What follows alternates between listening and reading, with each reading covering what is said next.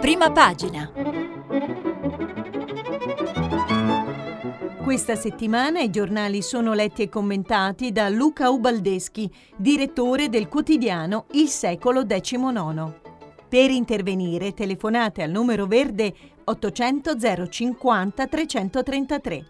Sms e WhatsApp, anche vocali, al numero 335 56 34 296. Buongiorno, buona domenica, benvenuti e ben ritrovati a prima pagina. Arriviamo alla conclusione di una settimana in cui eh, il racconto dei giornali, dei quotidiani che abbiamo eh, letto eh, quest- durante i giorni precedenti ci consegna eh, una fotografia del paese eh, a due volti eh, e oggi in qualche modo trova una sintesi nelle prime pagine, nei servizi principali dei quotidiani. Provo a riassumerla così. Da una parte abbiamo assistito a una escalation di scontri e di dialettica politica tra gli alleati di governo, dall'altra la pressione delle dell'economia per quanto riguarda le previsioni eh, di crescita e, e, e di sviluppo del, del, paese che si sono fatte più preoccupanti. Ecco, in qualche modo oggi sui giornali i due fatti eh, si incrociano in una maniera molto evidente e simbolica. Forse lo sintetizza con molta efficacia il titolo di apertura del Corriere della Sera, eh, che eh, riassume eh, i due aspetti in questo modo. Salvini e Di Maio, l'ora dei veleni, le imprese, due punti, basta. Ecco, che cosa succede? Succede che anche ieri tra Salvini e Di Maio c'è stato uno scambio dialettico piuttosto acceso. Il vice premier leghista ha detto Luigi cerca nazisti e io invece lavoro e Di Maio gli ha risposto ma è, è nervoso. Però poi, eh, ecco, di fronte a questa dialettica c'è un, una spinta del, dalla parte dell'economia eh, reale, un'attenzione su quanto sta succedendo sui conti pubblici che il giornale a pagina 2 eh, eh, sintetizza in questo modo. Otto imprenditori su dieci ora bocciano i gialli e verdi, è il giudizio eh, raccolto tra 200 industriali riuniti a Cernobbio che sostengono di vedere solo misure spot e opere eh, bloccate che ci affossano, dicono gli imprenditori. Ecco, tutto questo succede eh, mentre il governo si prepara a eh, varare il documento di economia e finanza atteso per mercoledì nella sua prima eh, versione, naturalmente sarà una versione abbozzata. E, e, e di fronte a questo eh, arrivano comunque anche le previsioni sempre più eh, così tristi, preoccupanti da parte dell'Europa che parla, eh, con, come sintetizza Repubblica, di una crescita forse sotto lo 0,2%. Eh, Bruxelles non crede all'Italia, è il titolo di Repubblica, una visione comunque più eh, dire, ottimistica emerge dal titolo sempre a pagina 6 ma della stampa che dice eh, sì eh, conferma il giudizio negativo cioè tra virgolette dice Roma è vicina alla recessione ma eh, secondo quanto scrive Marco Bresolin inviato a Bucarest dove ha, se- ha seguito il vertice economico dell'UE ecco l'UE tende la mano al governo l'Italia non dovrà correggere i conti allora, eh, che cosa vuol dire tutto questo? Eh, per capirlo anche un po', insomma, per passare dalla cronaca all'analisi, eh, prendo le parole di Gian Antonio Stella, che firma l'editoriale sul Corriere della Sera intitolato Le riforme svanite. Senza scomodare la Cina dalla crescita stratosferica o le impennate di paesi come la Lituania, i dati del Fondo Monetario Internazionale dicono che dal 2001 all'anno prossimo, al netto dell'inflazione, a dispetto della durissima crisi sofferta negli anni bui, attenzione ai dati, ecco, dal 2001 all'anno prossimo la Francia dovrebbe chiudere il ventennio a più 13,6%, l'Austria 17,3%, la Spagna più 18,5%, i Paesi Bassi più 21,2%, la Germania più 24,9%. Persino la Grecia dovrebbe segnare un più 2%. Gli unici a essere sotto del 2,7% in termini reali rispetto a 20 anni, a 20 anni fa siamo noi, ahimè aggiungo io. Continua Stella, sempre che l'anno bellissimo, citando eh, l'espressione del, ministro, del primo ministro eh, Giuseppe Conte, ecco, eh, sempre che l'anno bellissimo non ci riservi altri dispiaceri, eppure i temi sul tappeto oggi come ieri sono altri Matteo Salvini che intima al ministro dell'economia Giovanni Tria di sganciare subito i soldi a tutti i danneggiati, truffati o no, dai crack bancari, se no vada a fare il panettiere. Luigi Di Maio che scopre di colpo i saluti romani di tanti amici del socio leghista e gli rinfaccia i rapporti con chi nega l'olocausto. L'altro che lo invita a lasciar perdere fascisti, comunisti, nazisti, marziani, venusiani e poi la castrazione fisica, chimica, il feto di plastica, gli assessori sardi, i naufraghi da smistare ad Amburgo e tutto intorno a una meride di petardi, mortaretti, castagnole. Ecco, vado a concludere e il passaggio esterno dice mai come oggi, forse alla vigilia delle elezioni europee e del DEF da presentare al Parlamento entro il 10 aprile, mercoledì prossimo, è sempre più netta la sensazione di un governo che diviso su tutto appare incollato da un solo mastice, la sopravvivenza.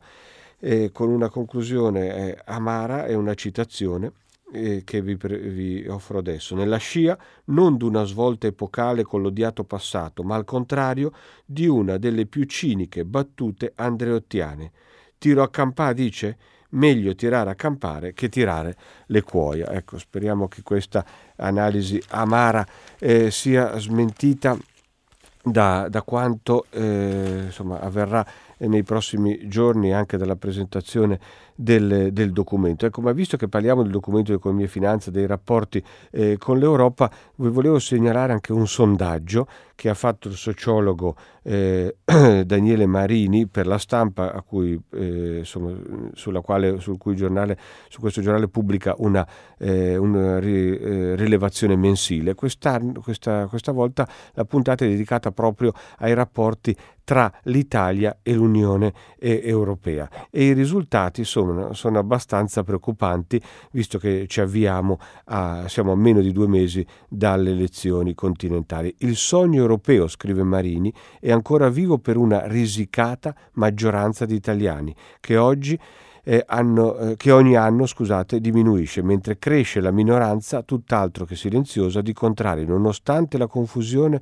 sotto il cielo britannico, quasi un italiano su due oggi farebbe un referendum per l'Italexit, cioè un italiano su due vorrebbe un referendum per votare sulla possibile uscita del nostro paese dall'UE continua eh, Marini, questa è una percentuale in netto rialzo rispetto a quella del 2016 quando solo un italiano su quattro era disposto a lasciare l'Europa. Venti burrascosi attraversano il vecchio continente minandone il disegno unitario che l'aveva caratterizzato fino ad almeno un decennio fa. Basta osservare quanto sta accadendo in diversi paesi per cogliere l'intensità dei fenomeni.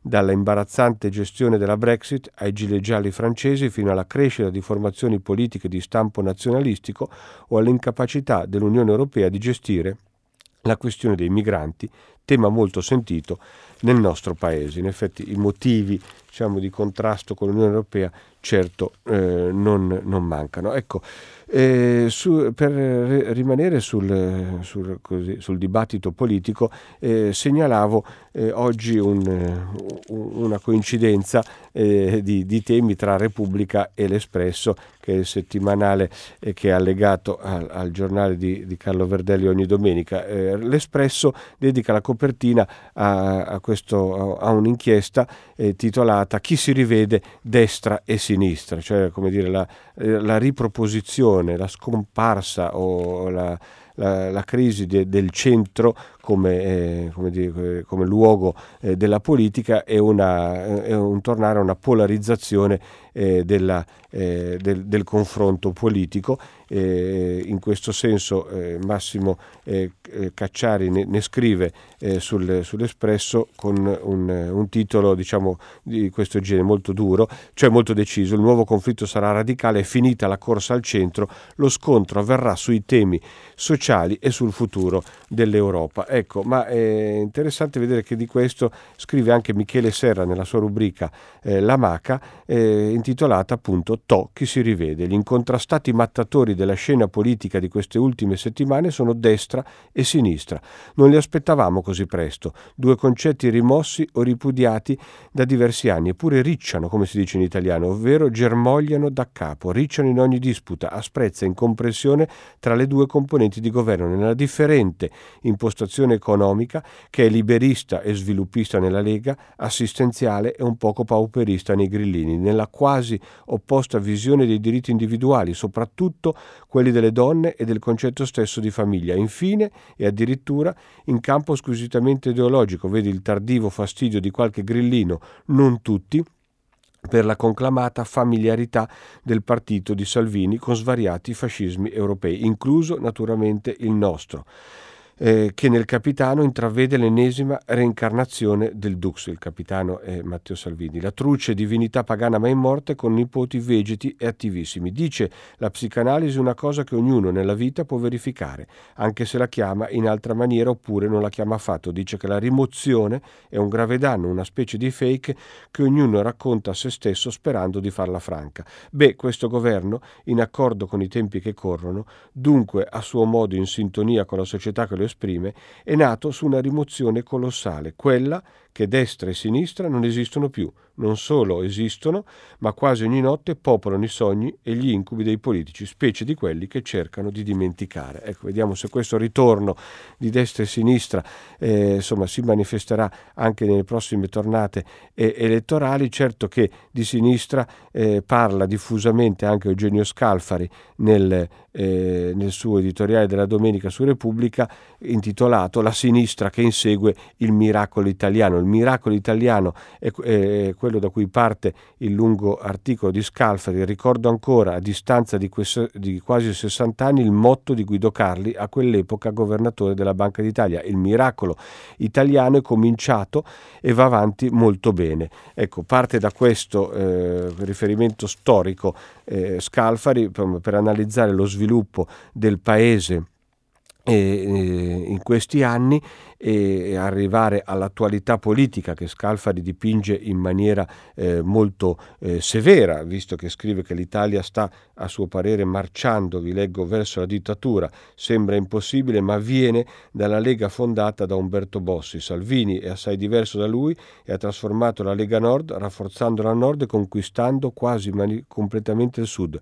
La sua presenza si è manifestata e si manifesta, sia pure in modo singolare, anche e in Europa, dove contemporaneamente amico dell'Europa di- dittatoriale, dell'Ungheria dittatoriale, scusate, dei movimenti popolari antimacron e soprattutto di una potenza che è europea soltanto per metà, la Russia di Putin. Con un tasto questo del, del ruolo della Russia sullo scacchiere europeo di cui abbiamo parlato nei giorni scorsi anche. Ecco, eh, insomma, Scalfari poi si, eh, si dilunga a trattare anche il ruolo eh, politico eh, del, de, dell'altro alleato di governo, i 5 Stelle, ma poi arriva al, al PD del neoeletto eh, segretario Zingaretti per dire da questa eh, eh, situazione eh, complicata per, in cui si, si, si dibatte ecco, la sinistra che viene ricordando la sconfitta elettorale pesante eh, del 4 marzo 2018, diciamo da questa situazione sta tentando di uscire sotto la guida di Zingaretti e di un movimento che la affianca e voterà nello stesso modo. Questo sarebbe un evento decisivo, ci auguriamo che avvenga e rafforzi in modo sostanziale la sinistra democratica. Questo è ovviamente l'auspicio di Eugenio Scalfari. E ecco, vorrei concludere il, così, questa parte diciamo proprio molto politica eh, parlando ancora di un tema che è quello della fiducia, che sembra eh, in qualche modo eh, evaporare di fronte a tutte queste polemiche e, ma, è il tasto su cui su tutt'altra spunta e con tutt'altra ottica interviene Maurizio Belpietro nel suo editoriale eh, sul eh, eh, sulla verità, in cui parla proprio della fiducia e eh, mette a confronto alcuni numeri, quello dello spread, del costo dei mutui, per dire che ci sono troppe cassandre in giro nel paese. Gli italiani non spendono, scrive Belpietro. Le statistiche infatti segnalano una stagnazione dei consumi interni, colpa della recessione è eh, colpa dell'incertezza politica, aggiungono i commentatori. Ovvio, se, non, se, in famiglia non si è sicuri di ciò che accadrà nei prossimi mesi, si preferisce rinviare le spese e tenersi in tasca i soldi in attesa del peggio. Lo stesso fanno le imprese che, non essendo certe di come andrà l'economia, rimandano gli investimenti a data da destinarsi. Il risultato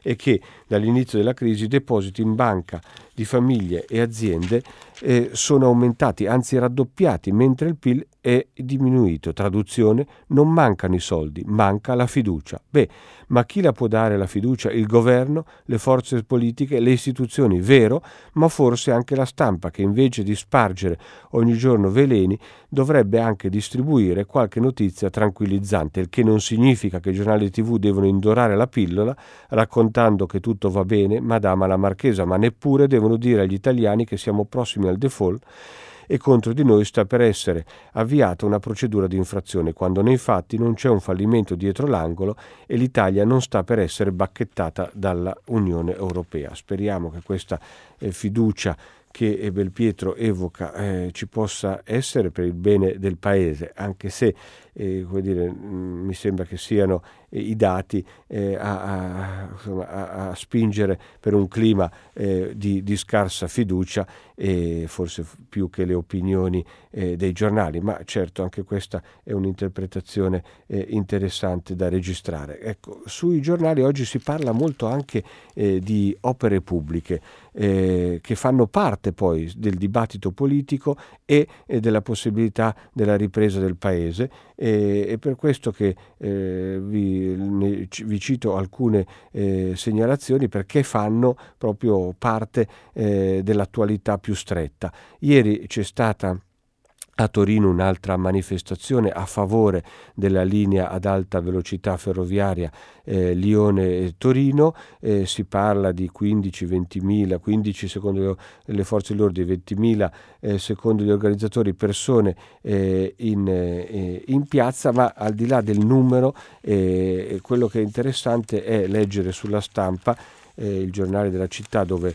questa manifestazione si è svolta, la lettura politica che fa eh, Andrea Rossi eh, in un racconto in cui dice che si, che si, è creato un patto sociale fra industriali e eh, sindacati. Il sì alla TAV quindi diventa sfida al, al governo e altra diciamo, opera eh, pubblica è invece quella eh, che eh, chiama in causa Vittorio Feltri sulla prima pagina di Libero ricordando un anche i suoi trascorsi eh, da giovane eh, cronista e in, que- in, questo modo richiamando un problema che è molto eh, del nostro paese, cioè eh, la lungaggine eh, per, sulle opere pubbliche di cui in alcuni casi parliamo eh, da, da, decenni, se non di più, e che ancora magari attendono di vedere il completamento, se non in qualche caso una vera realizzazione eh, il riferimento di Feltri è alla Pedemontana.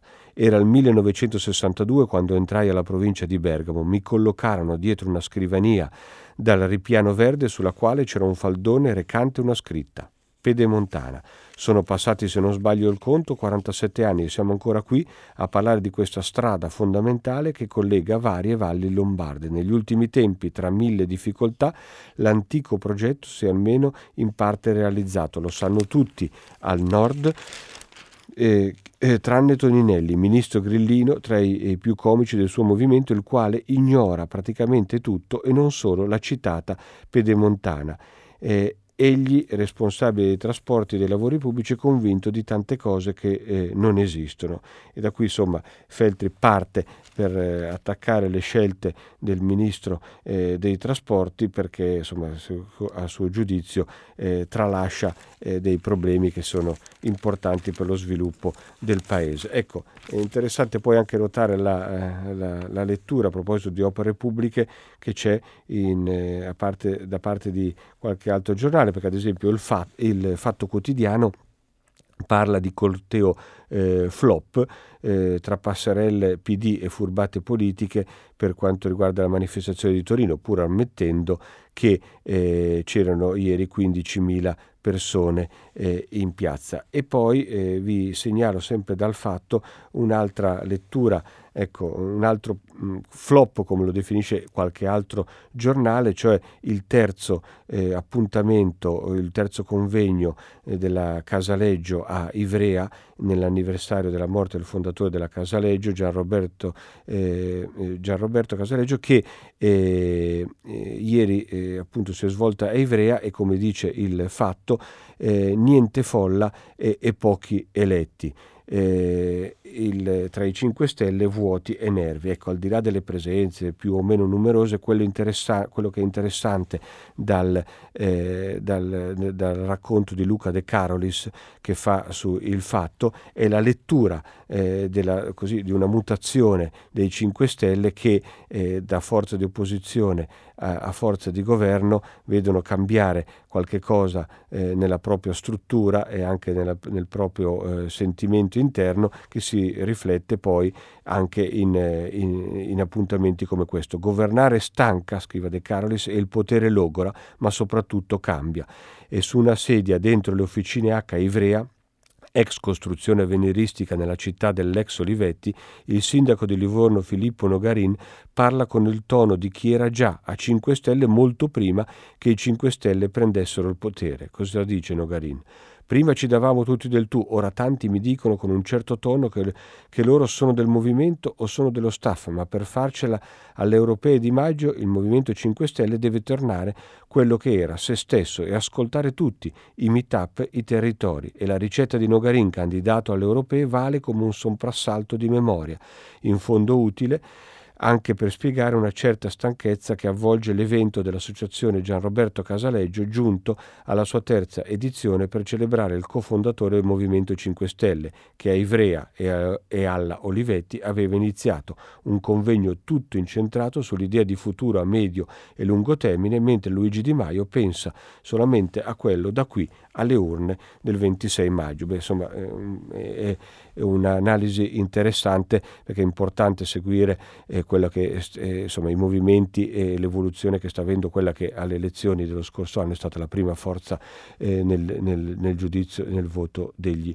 eh, elettori. Bene, vorrei cambiamo un po' scenario, veniamo alla, a, agli esteri dove dominano i temi della, della, Libia e ad esempio l'apertura eh, di Repubblica che titola Caos Libia, paura in Europa, le truppe di Haftar assediano Tripoli, guerra civile a un passo, l'ONU e la UE fermatevi. E così fa anche il, il manifesto dedicando la, la grande foto di prima pagina alla crisi libica e legandola più alle vicende eh, italiane con, con, questo, eh, con, questa chiave di lettura. Raid aerei su Tripoli e dintorni, scontri a fuoco anche in centro città, blackout eh, elettrici, no fly zone in Cirenaica. La comunità internazionale teme che la crisi in Libia precipiti, precipiti terrorizzati vicini. L'ONU trattate, ma per l'Italia resta un luogo tranquillo per i migranti, dice con una chiave molto critica eh, il, il, manifesto che solleva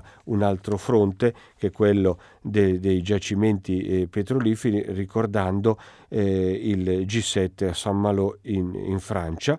La riunione del G7 sulla Libia è finita con una dichiarazione di invito alle parti a riprendere il dialogo come chiesto anche dall'ONU, ma i media libici mettono in risalto la parte più economica della dichiarazione, ovvero quella in cui si chiede esplicitamente a entrambe le parti in conflitto di non sfruttare i proventi petroliferi del paese a scopi politici, perché anche questo è un fronte molto delicato e importante. La sintesi la offre Avvenire in un editoriale di Giorgio Ferrari intitolato Tragedie libiche e, e autolesionismi. Ne leggo eh, una, una, una parte iniziale. A otto anni dalla prima scintilla di rivolta, e, e dell'ingannevole primavera che portò alla rapida caduta del quarantennale regime della Giamairia, tutto quanto di peggio poteva accadere è accaduto, e non certo la nostalgia di un rais scaltro quanto cinico come Muammar Gheddafi a farci rimpiangere l'epoca in cui la Libia era retta con mano paternalistica e al contempo spietata un po' come avevano fatto Tito in Jugoslavia o Saddam Hussein in Iraq, ma piuttosto il constatare che la guerra civile promossa e assecondata dall'Occidente ci ha lasciato in eredità un territorio spaccato e teatro di azioni feroci e disumane. La Libia di oggi è un conglomerato di tre regioni, la Cirenaica, la Tripolitania e il Fezzan, a loro volta divise in un mosaico di clan e di glu- gruppi tribali che rispondono essenzialmente ai propri interessi particolari, formando un reticolo di ambigue alleanze, le stesse di cui si avvalgono con sconfortante somiglianza due leader come al-Sarraj, la cui legittimità è riconosciuta dall'ONU e una moltitudine di paesi occidentali tra cui l'Italia, e il generale Khalifa Haftar, che ha il sostegno di Egitto, Russia, Emirati e Arabia Saudita, ma anche, senza opache sfumature, della Francia. Ecco, questo mi sembra che inquadri bene sia la prospettiva storica sia le difficoltà in cui si dibatte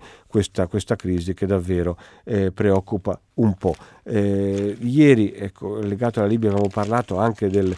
Eh, sempre per rimanere in, in quello scacchiere eh, del mondo della situazione in Siria con la liberazione eh, del, dell'italiano dopo eh, tre anni di Sergio Zanotti che era stato rapito in, in Siria nell'aprile del 2016 ed è eh, ritornato in Italia, è stato interrogato e eh, ha detto, ha giustificato così la sua avventura, sono stato tradito da un tassista e venduto ad Al-Qaeda. Eh, la sintesi che offre Maria Elena Vincenzi a pagina 17 di Repubblica. L'interrogatorio dell'italiano prigioniero in Siria per tre anni, ero lì per comprare dinari antichi, sono eh, invecchiato i dieci anni, ho cambiato dieci nascondigli ma non sono mai stato in catene, me le mettevano solo per girare i video e, e quelle immagini di cui abbiamo, eh, abbiamo visto ne, ne, nel tempo che sono state riproposte oggi e ieri sui giornali. Ecco, eh, do, mh,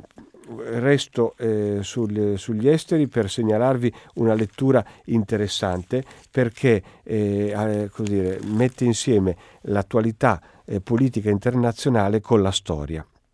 È la firma Gianni Riotta, la pubblica la stampa e, e riguarda il Messico, dove il presidente eh, Obrador rispolvera il ribelle Zapata per sfidare Donald Trump questo succede eh, nel centenario eh, della morte del, eh, del rivoluzionario eh, messicano che combatté per redistribuire le, le terre eh, togliendole ai latifondisti per darli ai contadini messicani. Scrive Riotta, che farebbe oggi Emiliano Zapata, leggendario comandante anarchico, leader dei campesinos messicani morto in un agguato il 10 aprile di cent'anni or sono, se davvero, come minaccia nei comizi, il presidente americano Donald Trump bloccasse il confine USA-Messico?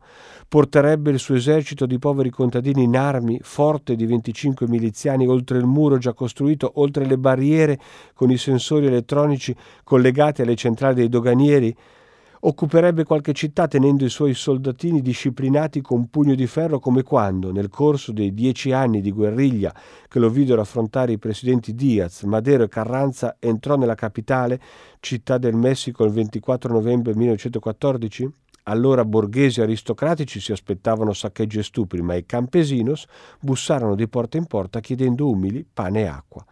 La forza di un'icona storica, al di là del merito reale, sconfitte e vittorie sul campo, si misura con il fascino sulle future generazioni. E Zappata, baffi da western di Sergio Leone, poncio colorato e bandoliera tracolla, sombrero sulle 23, sarà celebrato come eroe del riscatto messicano, paese, secondo lo sconsolato motto del generale Diaz, così lontano da Dio, così vicino agli Stati Uniti.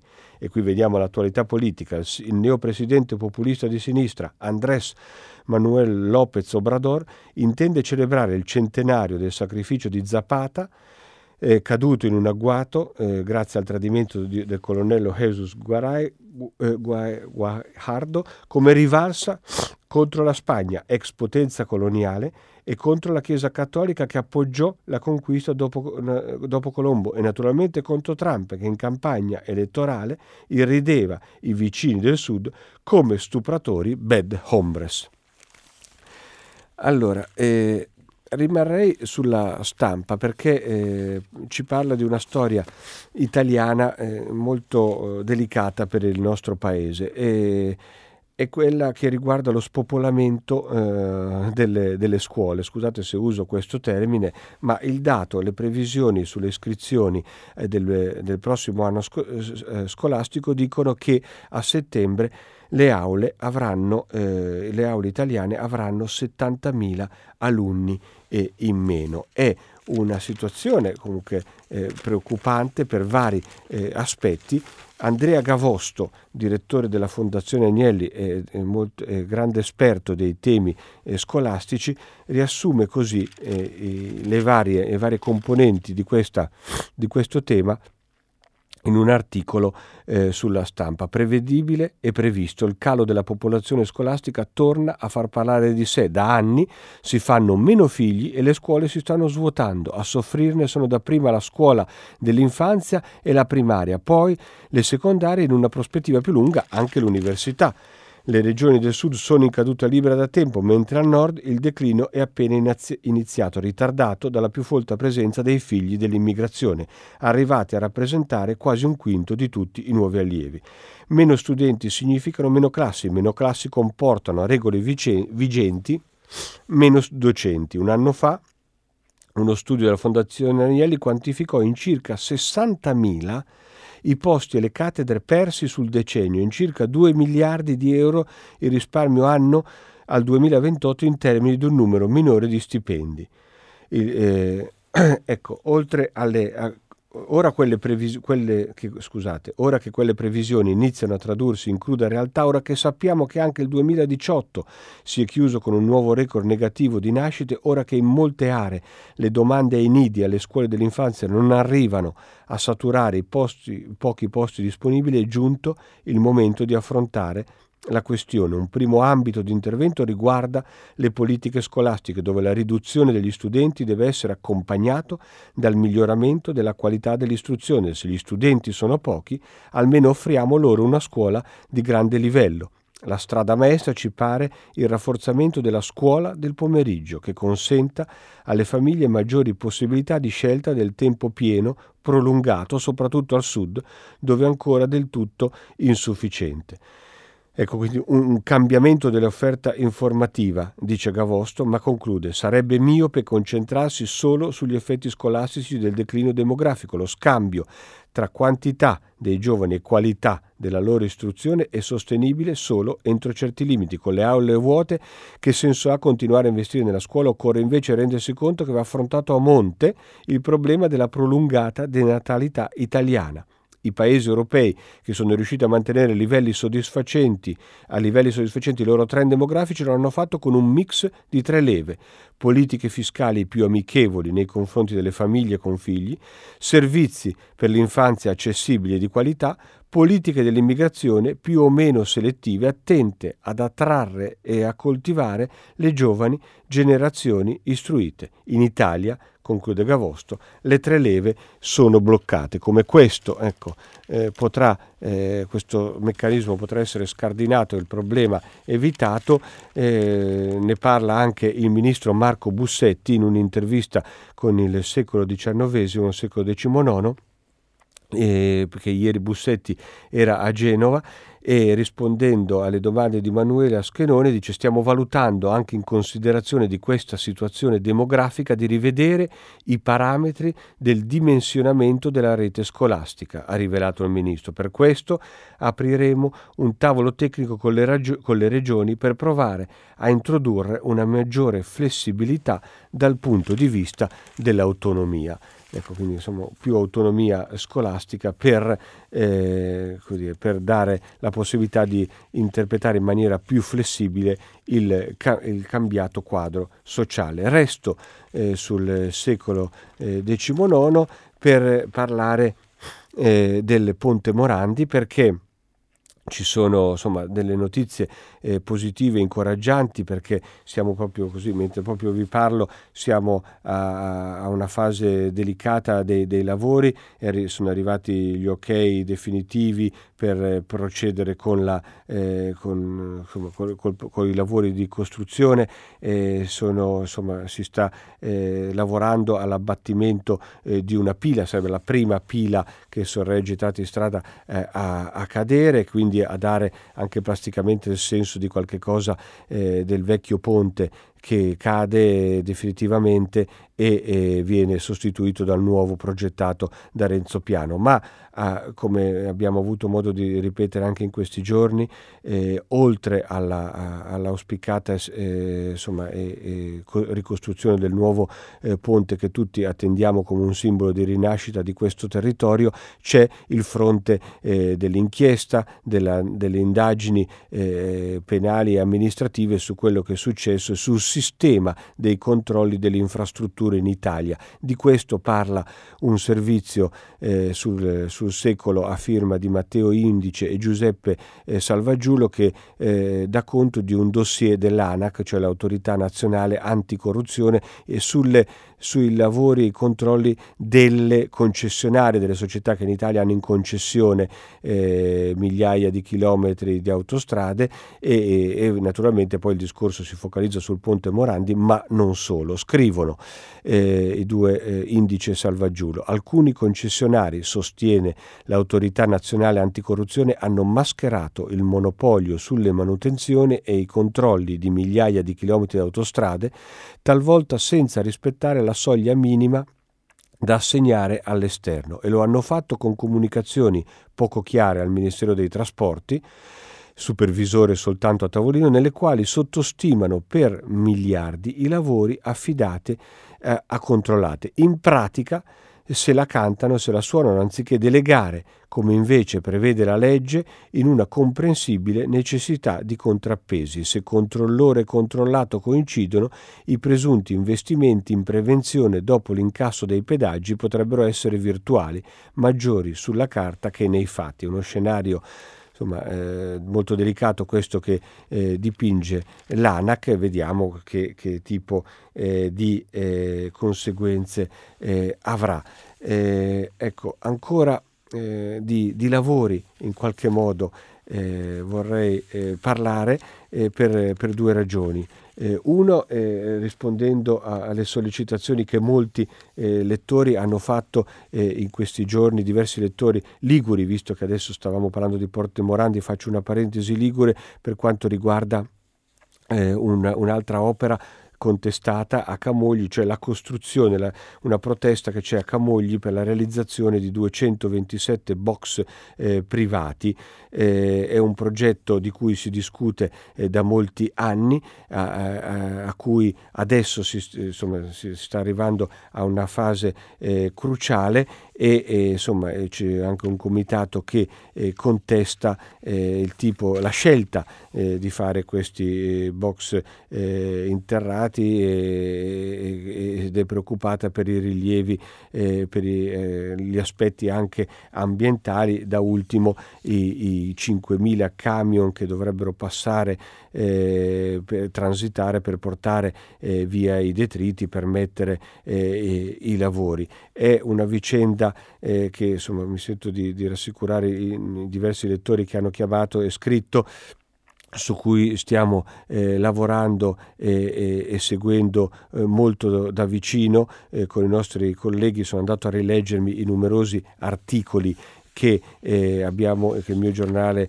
eh, che stiamo pubblicando anche in questi ultimi tempi, in cui dando modo anche al, al sindaco eh, di Camogli di spiegare eh, e di tranquillizzare chi contesta il piano particolareggiato chiedendo perché prima, eh, perché partono prima i lavori della parte pu- privata e non quelli della parte pubblica eh, a rotazione. Il sindaco nell'ultima intervista garantisce che ci sarà anche questa parte pubblica eh, io garantisco che seguiremo e staremo vicini a questa vicenda perché Camogli è un'altra perla del territorio che merita di essere tutelata e difesa, così come è una perla Venezia e eh, vado eh, leggervi una storia di quelle di, molto italiane, molto insomma, emblematiche eh, di una cosa, insomma, di un modo e, insomma, di fare in cui il nostro paese spesso eh, si, si, imbatte, ci parla eh, di, di, di, sprechi e di occasioni perdute. Voi ricorderete il ponte di Calatrava costruito a, a Venezia, all'ingresso eh, di Venezia, benissimo, era stata anche prevista una eh, ovovia no? per, per, poter per eh, dare, per trasportare le persone disabili, le mamme con i passeggini, eccetera. Ecco, eh, adesso è stato deciso di dire di rinunciare a questa ovovia nel ponte di Calatrava, costata 2 milioni e sempre guasta.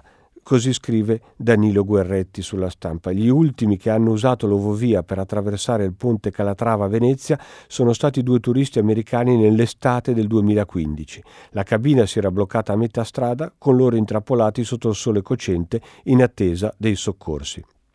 Da quel giorno niente più corse, l'ovovia è rimasta ferma, diventando il simbolo degli sprechi e dell'inefficienza. Realizzata per rendere accessibile il quarto ponte sul Canal Grande, ai disabili e alle mamme con i passeggini è costata 2 milioni, più del doppio rispetto a quanto previsto inizialmente. Dopo l'inaugurazione nel novembre 2013 non è quasi mai entrata in funzione. Problemi tecnici e disagi per i passeggeri sono stati all'ordine del giorno, batterie che non garantivano il funzionamento, vibrazioni eccessive durante la traversata, surriscaldamento della cabina fino a 50 gradi e lunghissimi tempi di percorrenza, quasi 40 minuti tra andata e ritorno. La Corte dei Conti ha dato il via libera allo, allo smantellamento dando la colpa a chi ha fatto il progetto. Le spese però non sono finite perché per smantellare l'ovovia serviranno 40.000 euro. Non escluso che il Comune di Venezia possa chiedere il risarcimento dei danni, mi sento di dire, ci mancherebbe altro, visto che senza voler fare della, insomma, delle facili demagogia, comunque una vicenda emblematicamente triste di come a volte si possano eh, fare dei guasti che eh, il buon senso e, e, e l'evidenza eh, dovrebbero rendere eh, assolutamente eh, incompatibili con la realtà. Vorrei chiudere con una storia così di, di speranza e di sorrisi, eh, insomma, di, e di un sorriso, così, guardando al futuro con un po' più di ottimismo. La storia è quella di Angela. chi è Angela? Angela Grignano, una ballerina, 25 anni, fe, rimasta ferita lo scorso gennaio a Parigi da un'esplosione. Ecco, eh, adesso Angela Grignano festeggia, scrive il Corriere della Sera, in un servizio salvo toscano, è tornata a casa. E Angela Grignano festeggia il suo compleanno, il primo di una nuova vita dopo, scorso, dopo che lo scorso 12 gennaio è sopravvissuta alla terribile esplosione in una stradina del centro di Parigi. Cinque morti, una trentina i ferite. Tra i più gravi proprio lei, la ballerina che da Trapani, dopo la laurea a Roma, si era trasferita in Francia. Da un mese lavorava in un hotel di fronte all'edificio distrutto dall'esplosione causata da una fuga di gas. Grazie a sei interventi chirurgici i medici sono riusciti a salvare la gamba. La settima operazione è in programma a fine mese a Parigi.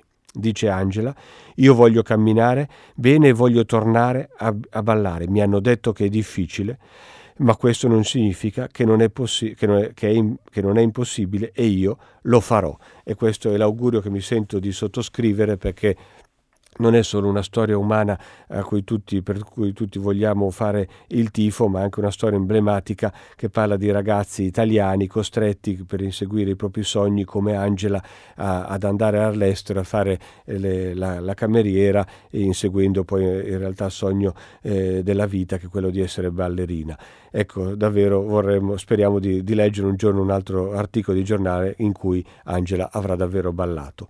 La rassegna stampa di oggi finisce qui, vi aspetto dopo la pubblicità per rispondere alle vostre domande. Grazie. Luca Ubaldeschi, direttore del quotidiano Il Secolo XIX, ha terminato la lettura dei giornali di oggi. Per intervenire chiamate il numero verde 800 050 333. Sms e WhatsApp, anche vocali, al numero 335 56 34 296. Si apre adesso il filo diretto di prima pagina. Per intervenire e porre domande a Luca Ubaldeschi, direttore del quotidiano Il Secolo XIX, chiamate il numero verde 800 050 333. Sms e WhatsApp, anche vocali, al numero 335 56 34 296. La trasmissione si può ascoltare, riascoltare e scaricare in podcast sul sito di Radio 3 e sull'applicazione Rai Play Radio. Eccoci, bentornati. Eh, cominciamo il filo diretto con voi eh, ascoltatori. Vi ricordo che stiamo pubblicando i vostri messaggi, anche vocali, sul sito eh, di Radio 3. Pronto? Eh, direttore, buongiorno. Mi chiamo Saverio e chiamo da Bari. Buona domenica. Buona domenica a lei, Saverio domanda è sul tema economico, è quello con cui lei questa settimana è assorbito sempre la lettura dei giornali. Sì. Ed è su delle considerazioni, delle constatazioni che io penso tut, quasi tutti gli italiani si pongono per questo sempre divario tra l'Italia, la Francia, la Germania, il Nord Europa, ma anche abbiamo sentito stamattina la Spagna e la Grecia, che pure certo. negli ultimi vent'anni hanno un PIL che è cresciuto di più dell'Italia. E siccome noi sappiamo eh, che in Italia c'è molto lavoro nero sommerso e molta evasione ed elusione fiscale. E gli italiani si chiedono, ma entra nel PIL il valore eh. della evasione o della elusione fiscale? Poi gli italiani si chiedono anche, ma in Francia e in Germania che cosa fanno per combattere il lavoro nero sommerso, evasione ed elusione fiscale? Siccome siamo sotto elezioni europee, non è un tema questo che anche, penso, il giornalismo, ma la politica e l'opinione pubblica in genere dovrebbero dibattere proprio per evitare che nell'informare l'Europa ogni nazione faccia come crede, come vuole, a danno di chi non riesce. Io penso che l'Italia dovrebbe essere aiutata nel fare emergere il sommerso il lavoro nero, perché noi sappiamo che una gran parte di sommerso e nero sono sottratti al PIL e quindi il PIL è in vero che sia, che sia, che sia dire, in riduzione o in stagnazione rispetto ad altre nazioni. Che cosa pensa lei, direttore? Ma intanto penso che eh, avrei dovuto registrare il suo intervento, mi sembra che possa essere un, perfetto per un editoriale di un giornale. Eh, eh, battute a parte, perché poi sono battute amare. Eh, insomma, ho voluto leggere eh, l'articolo di Gian Antonio Stella con quei dati proprio perché eh, sono rimasto molto colpito dallo scarto pesantissimo che c'è eh, tra la crescita registrata dal Fondo Monetario eh, in giro per il mondo e i dati italiani, addirittura noi siamo in, in, negativo, anche nei confronti della Grecia che sappiamo le traversie che ha passato quel paese, addirittura finendo poi sotto il controllo della cosiddetta Troica, eh, che ha limitato il suo raggio di azione la sua autonomia economica e finanziaria. Ma eh, ecco, lei purtroppo eh, sottolinea un, un aspetto che che è molto vero, eh, che è questo dell'economia eh, sommersa, che appunto non, non, non entra e non confluisce nelle statistiche ufficiali, che quindi ci disegnano una, una realtà eh, parziale del nostro paese. Il fatto che ci sia eh, un'economia sommersa, eh, o così, una parte in nero eh, così forte nel, nel, nostro paese o comunque superiore ad altri paesi è anche eh, la ragione per cui ecco, il paese comunque va avanti, procede, eh, riusciamo eh, a non eh, saltare per aria, a non fare eh, fallimento, perché comunque eh, delle attività è un'attività così, anche se non registrata dal punto di vista fiscale, esiste e quindi permette di poter eh, andare avanti, ma certo drena risorse da quelle che sono le possibilità di crescita complessivo del paese, sono sicuramente una spia di un, di, un, gravissimo problema problema che è italiano e che purtroppo, questa è la cosa eh, vera da sottolineare, non è una questione recente, non è eh, in conseguenza magari della crisi economica scoppiata negli Stati Uniti nel 2008 e poi diventata globale che è nato il, il, eh, la parte di economia illegale eh, in nera eh, in Italia, c'era già prima e le conseguenze di questo lungo eh, di, di, di, questo lungo andazzo eh, eh insomma, si, diventano sempre più pesanti. Raccolgo eh, il suo invito dire, a, a, farne oggetto di trattazione giornalistica anche il, in previsione del, del voto europeo vorrei leggere due messaggi che stanno arrivando. Il primo di Lilia da Napoli riguarda la scuola. Al tempo pieno nella scuola dovrebbe assolvere ad un compito ben preciso. Le ore pomeridiane dovrebbero essere dedicate a fare i compiti con insegnanti arruolati per sostituire le famigerate lezioni private.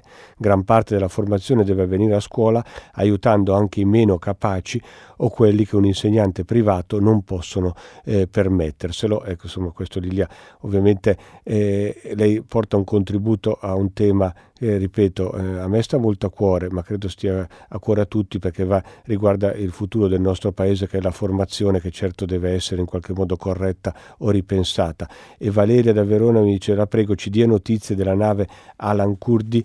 Eh, eh, sono, eh, sono ancora sbattuti tra le onde uomini, donne e bambini, non posso credere a questa eh, disumanità. Eh, la nave, la Lancurdi, la nave dell'ONG tedesca SIAI che adesso ha messo la prua, come scrive, leggo il, il, manifesto che è il giornale che ne dà conto con maggiore dovizia di particolari, ha, ha messo la prua in direzione eh, di Malta sfruttando una finestra meteo positiva in, nel mezzo di un mare che annuncia però una nuova eh, tempesta. Eh, le condizioni sulla nave non sono ovviamente eh, molto buone, il cibo scarseggia, insomma molti sono costretti all'addiaccio. Vedremo oggi quali sviluppi ci saranno. Pronto? Sì. Eh, buongiorno, chi parla? Pronto, parlo Daniela, sono Daniela da Portogruaro. Buongiorno Daniela. Eh, buongiorno, io ho ascoltato l'articolo che avete letto su, a proposito della scuola e, la, e, della riduzione del numero delle cattedre, no? Sì. E mi ponevo un problema, sì. se è mai stato fatto un conteggio, un rapporto tra quanti insegnanti in meno e quante cattedre in meno ci sarebbero state senza gli alunni stranieri nelle scuole italiane.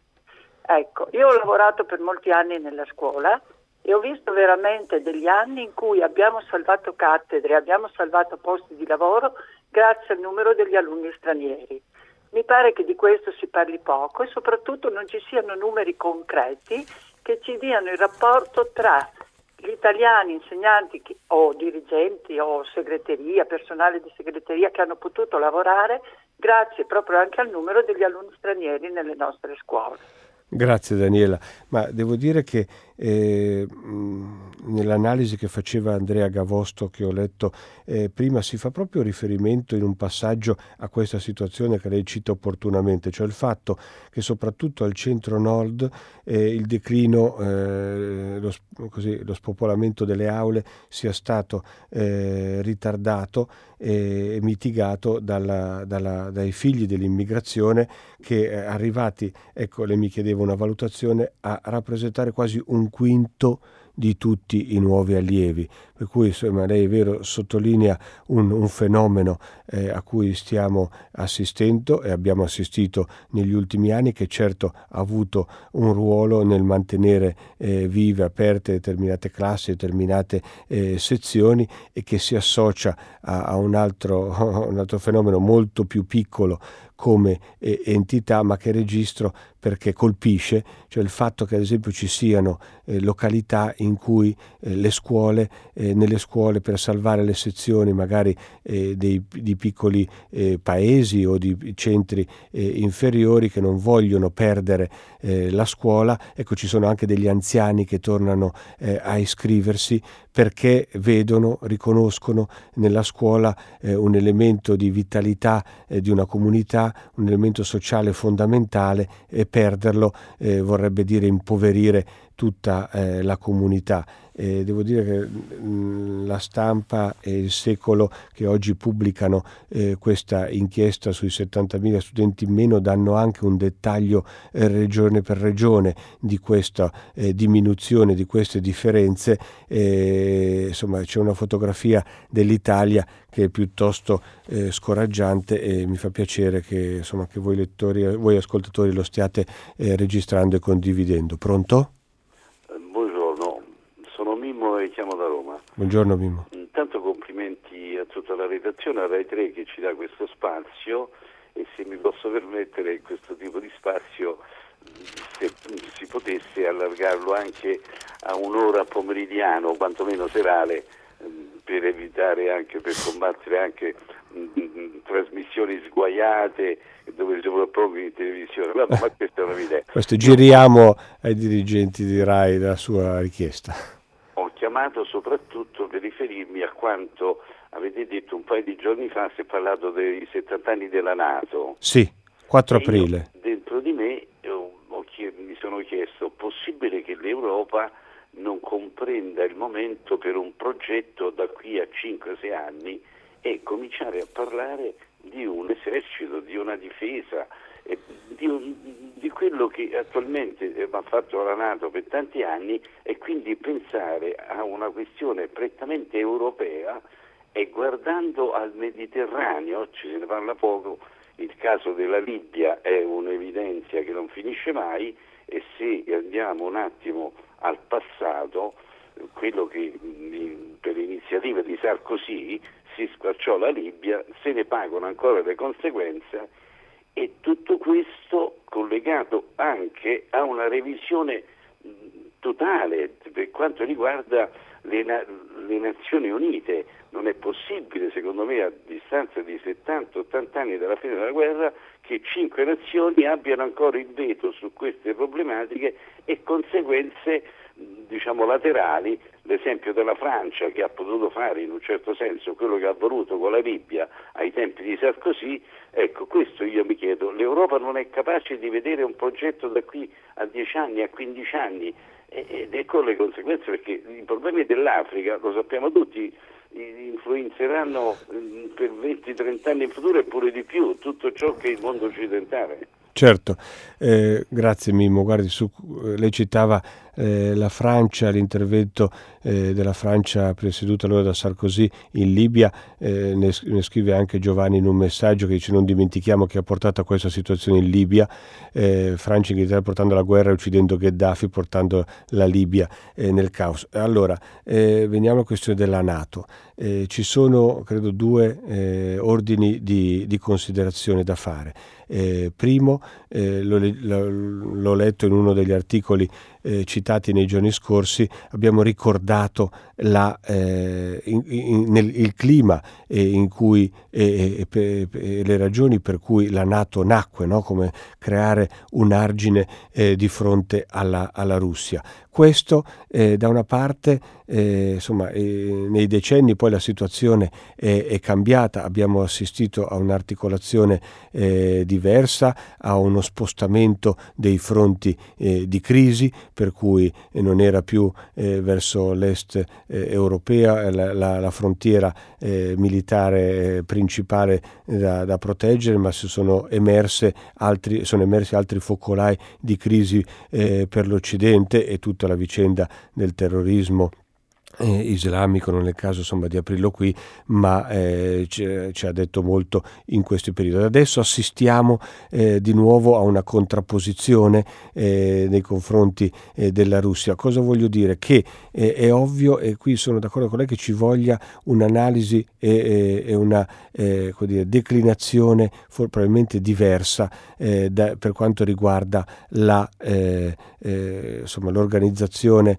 di, di, di, di difesa difesa e, e, di, prote- di, mutuo eh, protezione che, eh, che, si assicurano i paesi NATO. Altro discorso è quello che lei accennava, quello dell'ONU e dei cinque membri permanenti del Consiglio di sicurezza con diritto di veto, come sa anche lì c'è un dibattito aperto eh, da, da, da, molto tempo. Ecco, eh, però faccio notare che su queste valutazioni dire, politiche che riguardano la Nato si inseriscono poi quelle economiche e finanziarie, perché alla fine eh, assistiamo al Presidente degli Stati Uniti eh, Donald Trump che eh, dire, eh, attacca, critica gli alleati europei perché sono a suo giudizio scarsi contributori eh, per quanto riguarda il bilancio eh, della Nato. E anche di questo bisogna tenere conto della scarsità eh, di risorse che si vengono eh, destinate, vengono destinate alla, a una difesa eh, militare e, e, per ultimo eh, vengo al, a, a, quello che lei diceva, l'Europa non è in grado di, di organizzarsi in una maniera diversa direi di no, perché i tentativi eh, e, le, e, i discorsi ci sono stati fatti anche negli ultimi anni e i risultati e il dibattito sull'esercito europeo è davanti agli occhi di tutti. Pronto? Eh, buongiorno, sono Antonio, chiamo da Roma. Buongiorno. Buongiorno, volevo anch'io agganciarmi alla precedente ascoltatrice che ha giustamente rilevato il problema della diminuzione, come giustamente ha fatto anche lei, degli allievi nelle nostre scuole. Sì. Quindi agganciandomi anche a questo allarme che periodicamente i demografi lanciano, usando questa espressione inverno demografica che ormai è diventata un'espressione di un patrimonio comune e sconcerta che vengono lanciati spesso appelli inascoltati per quello che ormai anche il Papa non esita a definire il suicidio demografico. Sì. E sappiamo benissimo che negli ultimi decenni abbiamo avuto una diminuzione delle nascite abbastanza impressionante, il saldo naturale negativo dell'anno scorso calcola meno 191.000 unità, tra l'altro un saldo che non viene neanche compensato dal saldo migratorio che si è attestato su livelli piuttosto modesti, a differenza di quanto accade anche in altri paesi europei, perché la, la diminuzione delle nascite riguarda anche altri paesi. Per quanto riguarda la scuola, lo dico anche da uh-huh. insegnante, diverse analisi attestano che se il trend non verrà cambiato, da qui a dieci anni perderemo circa un milione di studenti. Noi in questo momento abbiamo circa 9 milioni di allievi, arriveremo ad averne 8 e i cittadini con oltre 65 anni, sì. da qui al 2050 si stima che diventeranno il 34%, cioè il 12% in più di oggi. Questi sono tutti rapporti preziosi e fatti in particolar modo dalla Fondazione Leone Moressa uh-huh. eh, che ci dice che i giovani diventeranno sempre meno. Questa è una realtà molto presente nel meridione e avremo oltre un italiano su tre in età da pensione. E io semplicemente faccio presente che i migranti, come notava anche in parte la precedente ascoltatrice, eh, si stima che non riempiranno più le culle se consideriamo l'attuale rallentamento dei flussi. Quindi l'immigrazione non riuscirà neanche più a compensare il calo demografico. Allora, evidentemente non è un problema che si risolve nell'immediato. Forse occorrerebbe che la politica ne prendesse atto anche con la consapevolezza che servono tempi lunghi, senza fare annunci roboanti, anche perché il problema non è solo di, di carattere economico, ma anche di carattere culturale. Servirebbe una politica familiare importante. Eh, richieda dei, ecco, tutto qui. No, eh, grazie eh, Antonio, ma eh, lei tocca eh, diversi punti, provo a, eh, ad affrontarli eh, insomma, brevemente, ma eh, tutti.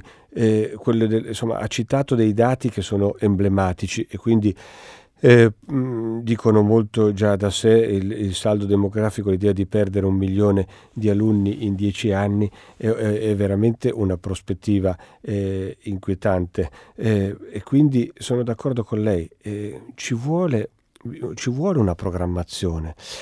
Una, io no, no, non ne faccio una questione di schieramenti politici perché davvero credo che su certi temi come la scuola, la formazione dei nostri ragazzi non, non, non si debba ragionare in, in termini di, chi, di, se si appartiene a un governo di un colore o di un altro, ma quello a cui abbiamo assisti, assistito da tempo e cui assistiamo regolarmente è che a ogni cambio di governo che purtroppo in Italia avviene abbastanza frequente si cambiano le politiche sulla scuola.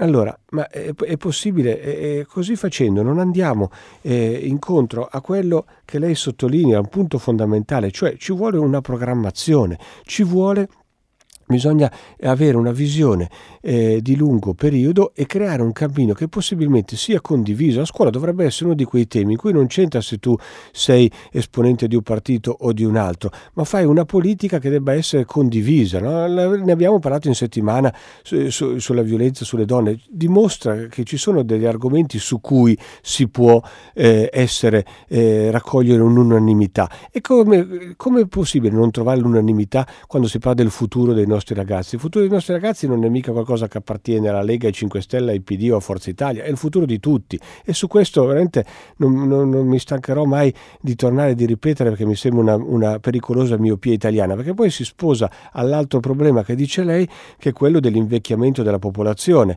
È un tema che, che insomma mm, cerco di conoscere bene perché lavoro e vivo in una città che è quella insomma, con la popolazione più eh, anziana eh, d'Italia, sia per un problema di, nat- di, denatalità sia perché comunque in Liguria si viene anche a vivere in una terza eh, fase della vita perché per sfruttare un clima eh, molto favorevole. E questo cosa vuol dire? Vuol dire che comunque si diminuiscono eh, i giovani aumentano eh, gli anziani, è bene che aumentano gli anziani, che la vita si allunga, però c'è tutto un problema di, di, di welfare, di interventi sociali che comportano sì anche, anche, qui programmazione, interventi e costi e bisogna farne fronte.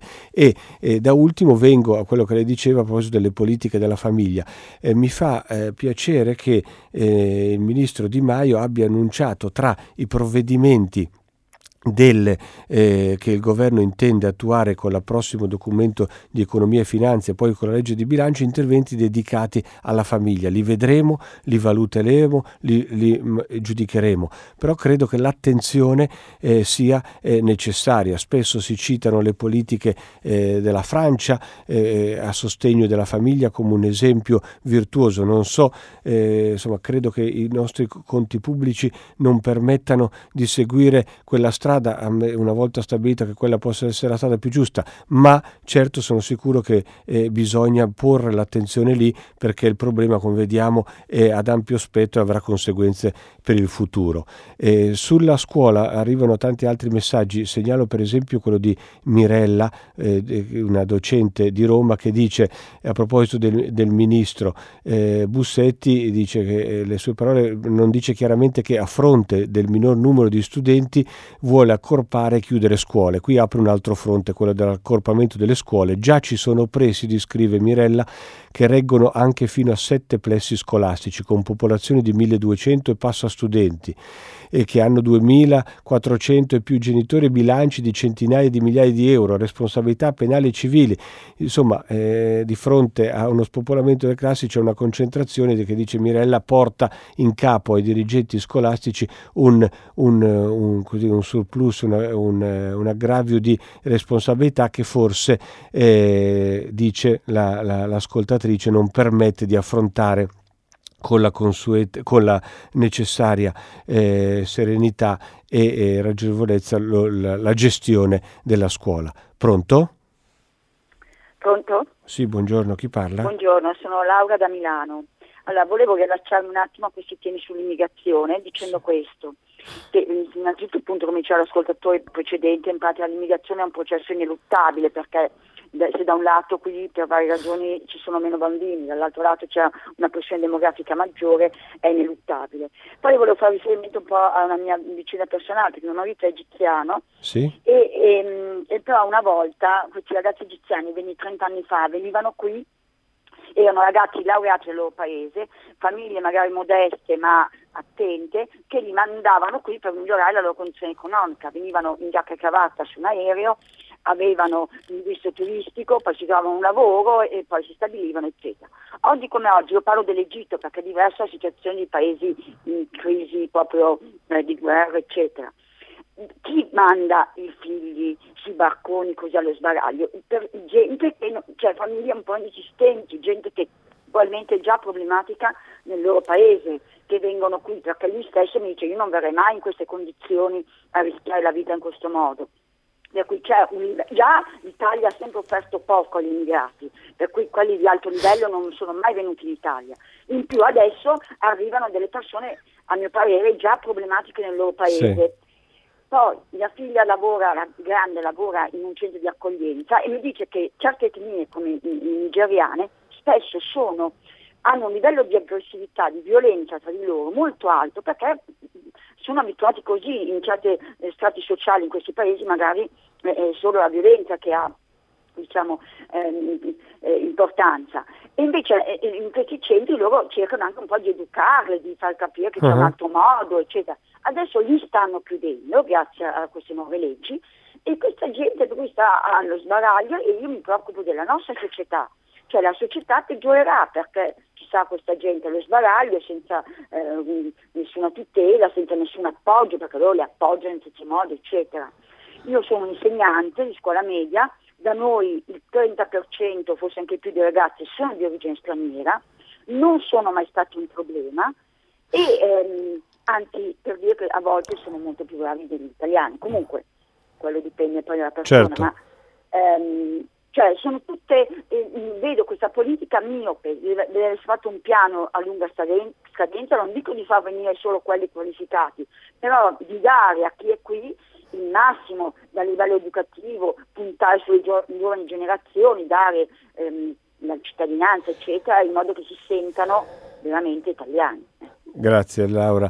Eh, ma, eh, insomma, lei solleva da una parte eh, un tema eh, che parla eh, all'oggi, eh, cioè la gestione, no? se si chiudono i centri come facciamo a, a fare anche quella mediazione eh, culturale, sociale che serve a stemperare, eh, a ridurre dire, i momenti di attrito di, tra culture differenti, che è un, un, problema vero perché bisogna averne coscienza, sapere che va affrontato, ma eh, va, non può essere affrontato, su questo sono d'accordo con lei, se non si tiene conto il, il quadro eh, globale, e cioè che ci sono delle dinamiche che, eh, globali del, dell'immigrazione che, eh, che richiedono eh, interventi e eh, lei ha usato la parola programmazione che io ho usato eh, per la scuola, non vorrei ripetermi, ma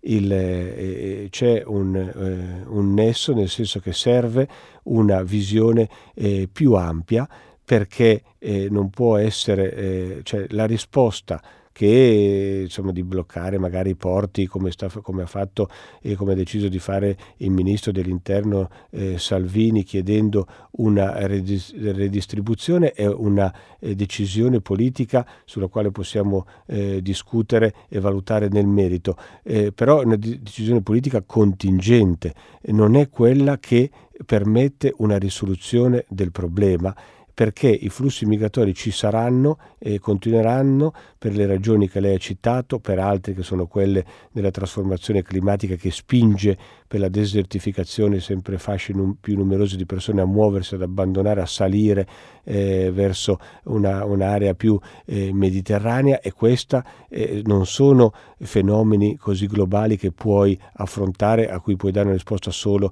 con la chiusura dei porti. In questo, eh, visto che parliamo spesso di Europa, mi sento di dire che eh, in effetti l'Europa è mancata e in questo discorso di programmazione l'Italia ha, eh, non ha avuto eh, il sostegno e la collaborazione di altri paesi europei, eh, ma deve, eh, deve, averlo perché ci vuole una risposta davvero europea eh, a questo tipo di fenomeni che sono larghi e non possiamo immaginare di riuscire eh, a fermare o a gestire da soli. Eh, approfitto di un, eh, un, messaggio che scrive Vittorio per eh, fare un riferimento, aprire una finestra su un altro tema che mi ero segnato ma che poi non, non sono riuscito ad affrontare nel, eh, nella rassegna stampa per eh, questioni di tempo, che è quello di Alitalia. Lo Stato italiano non può e non deve ricadere nella trappola della comproprietà dell'Alitalia, azienda fallimentare che produce soltanto debiti a carico dei contribuenti italiani. Questo scrive Vittorio. Io volevo segnalarvi su questo un, un articolo sul Sole 24 ore di Gianni Dragone, che è un esperto eh, di a, a, all'Italia e della situazione del, delle compagnie aeree e quindi fa un confronto tra quello che è successo con le crisi in giro per il mondo negli ultimi anni a partire da quando gli aerei di eh, Swissair, la compagnia svizzera, rimasero a terra, non volarono più eh, il 2 ottobre del 2001 senza carburante e, e viene eh, quindi al confronto con l'Italia ricordando un dato eh, significativo, cioè che finora all'Italia ha bruciato agli, per gli italiani, ecco vi leggo il passaggio, ricordiamo che è salito a 8,7 miliardi il conto di quanto la compagnia è costata allo Stato e alla collettività dal 1974 a oggi e un costo pari a 143 euro per ogni italiano, neonati compresi. È veramente un percorso, un volo, eh, nel caso di dire tormentato, eh, quello dell'Alitalia. Pronto? Pronto? Sì. Buongiorno, eh, sono Giuliano dalla, da Biella. Buongiorno. Ehm, buongiorno. Oggi ha parlato, ha eh, introdotto prima un, il tema della pedemontana, sì. mi pare che fosse Feltri ne parlasse. Sì. E, ehm, poi mm. ha parlato anche dei, della questione dei parcheggi interrati a Camogli. Sì. Diciamo che sono due cose abbastanza connesse perché si parla comunque di lavori che sono lavori pubblici e legati anche al tipo di mobilità che, che vogliamo scegliere. Ehm, io credo in particolare parlando della Liguria eh, e conoscendo per esempio la situazione di un paese come Alassio che era una città bellissima, vivibilissima, adesso è assediata dalle automobili, parcheggi invece di cinema che non, non esistono più e quindi diciamo sempre meno una città da, da vivere per i normali residenti. Sì. E, e una città che era connessa tra l'altro da una linea fer- a Torino direttamente eh, da numerosi treni giornalieri e interregionali anche con Milano, ora totalmente assenti, ci saranno forse due diretti per Torino al giorno. Ehm, ora mi chiedo se, se, non sarebbe il caso, visto che, che il nostro paese soffre di, di, problemi idrogeologici seri che dipendono anche da queste scelte eh, di, di, impermeabilizzare vaste aree di, di territorio e di deviare sì. corsi insomma se non sarebbe il caso invece di pensare eh, a una mobilità più sostenibile, più capillare e efficiente, che tra l'altro risparmia anche tempo alle persone perché viaggiare in treno è un tempo non sottratto alla vita, e, considerato anche problemi climatici che, che sicuramente ci stanno, ci stanno eh, colpendo. Certo, eh, e proprio Alassio insomma, è stata ancora colpita eh, ancora pochi giorni fa è, è bastato un acquazzone un po' più violento del solito per creare altri danni, questo dà l'idea della debolezza. Continuano a costruire sulla collina come se non ci fosse un domani. Sì. Eh, non c'è, la Liguria in questo è particolarmente, cioè ha sempre avuto, qualunque fosse la, la parte politica, sempre avuto una politica molto di, di costruzione e totale mancanza di rispetto per il territorio. Abbastanza... Grazie Giuliano, è, è molto è mm, insomma, opportuno quello che lei dice, nel senso che il problema che, che solleva. Eh, no, ne, ne, parlavamo, ne discutevamo ieri al giornale anche in riferimento a Portofino. Ora non torno sul tema, sapete che da oggi riapre al traffico veicolare la, la strada che collega Santa Margherita con Portofino e dopo cinque mesi di isolamento si passava solo eh, a piedi. Ecco, eh, abbiamo registrato diversi commenti di qualcuno che diceva no, no, per carità è giustissimo, tutto bene, ma è anche bello, eh, è stato anche bello muoversi, eh, andare soltanto a, a piedi e dire, mantenere, preservare un ambito più, eh, più, protetto. Ecco, naturalmente è giusto aprire la strada veicolare, che poi ci sono eh, dei, dei, rapporti, insomma, delle attività economiche cioè, che, che, lo necessitano. Però io credo questo, pensando a quello che lei dice, ai riferimenti anche all'ambiente, a quello eh, che è successo appunto a Portofino anche sul Levante, c'è una lezione eh, che dobbiamo tenere con noi e che ci dice che que- siamo, stiamo vivendo una fase in cui eh, l'urgenza di alcuni problemi, ad esempio quelli del dissesto idrogeologico e del cambiamento del clima ci impone di riflettere su, situazio- su soluzioni eh, diverse, cioè di, avere la capacità di immaginare qualche cosa eh, a cui fi- finora non avevamo eh, pensato. Lei parlava della mobilità sostenibile, eh, rinforzare i collegamenti ferroviari, altri parlano per Portofino eh, di, di, di, un tunnel, di navette elettriche, ecco, e credo non, non perdiamo questa occasione, mm, valutiamo su quale può essere la soluzione eh, migliore, ma certo lo spunto è capire che in questo momento dobbiamo forse pensare che ci vuole una soluzione diversa da quelle che abbiamo scelto eh, fino adesso per difendere il patrimonio che abbiamo in gestione. Pronto? Pronto? Sì? Pronto? Buongiorno, sono Margherita, chiamo dalla provincia di Savona. Buongiorno Margherita. Buongiorno, buongiorno.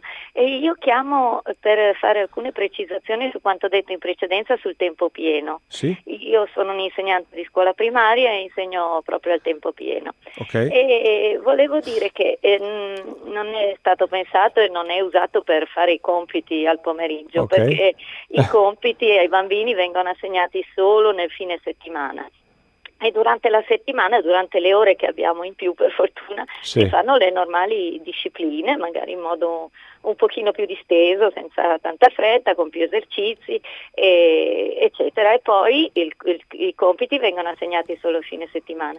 Un'altra differenza è che i bambini del tempo, il tempo scuola de, della mensa proprio è tempo scuola, quindi eh, viene proprio pensato come parte integrante del, della scuola e eh, quindi si fa anche educazione alimentare durante la mensa, visto che i bambini mangiano addirittura cinque volte alla settimana a scuola.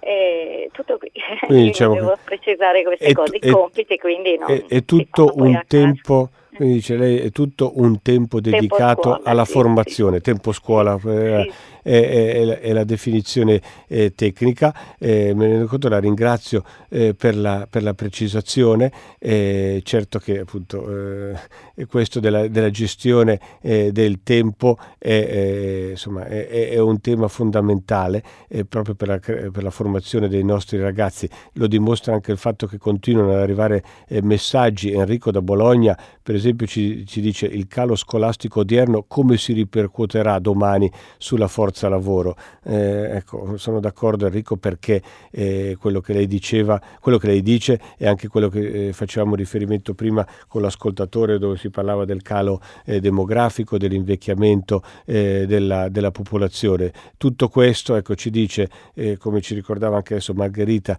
da, da, Savona, che ecco, bisogna avere grande delicatezza e attenzione nell'immaginare un, un tempo scuola che sia davvero formativo e ben, e ben gestito. E mi, mi, piace anche ricordare quello che dice eh, Andreina eh, da Venezia che cita eh, Don Lorenzo Milani. La scuola dovrebbe preoccuparsi dei ragazzi che perde, da insegnante posso dire che basterebbe ridurre il numero degli alunni per classe per riuscire a formare ed educare meglio i bambini, i ragazzi. Inoltre crescerebbero le cattedre e la scuola potrebbe assolvere quella profes- quella professionalità anche sociale che le compete. Certo che con min- eh, meno alunni per classe, Andreina, si può fare probabilmente una formazione eh, migliore, certo anche che eh, però eh, anche qui ci troviamo ad affrontare un discorso di equilibrio tra le esigenze appunto che, ideali per l'insegnamento e poi il bilancio eh, della scuola, la scarsità eh, di risorse. Sarebbe bello avere quando leggiamo quelle scuole con 30, quelle classi con 30 eh, magari più ragazzi, ci possiamo immaginare di che tipo eh, di formazione si possa e di che tipo di insegnamento si possa fare, ma eh, poi bisogna anche eh, che questo sia compatibile con una gestione delle risorse che ahimè anche eh, in un, un, settore così cruciale come quello della scuola sono inferiori a quanto vorremmo e a quanto servirebbero. Eh, bene, io eh, vi, vi, ringrazio, il filo eh, diretto eh, finisce qua. Eh, da domani prima pagina sarà condotta da Federico Fubini, vice direttore del Corriere della Sera. Vi ricordo che questa notte a partire dall'1.30 potrete riascoltare il filo diretto di questa settimana tra me e voi. Io eh, concludo eh, augurando a tutti buona domenica e, e ringraziando molto gli ascoltatori eh, per la competenza, la qualità delle domande e per eh, insomma, l'esperienza che mi hanno regalato in questa settimana. Grazie Grazie e buona domenica.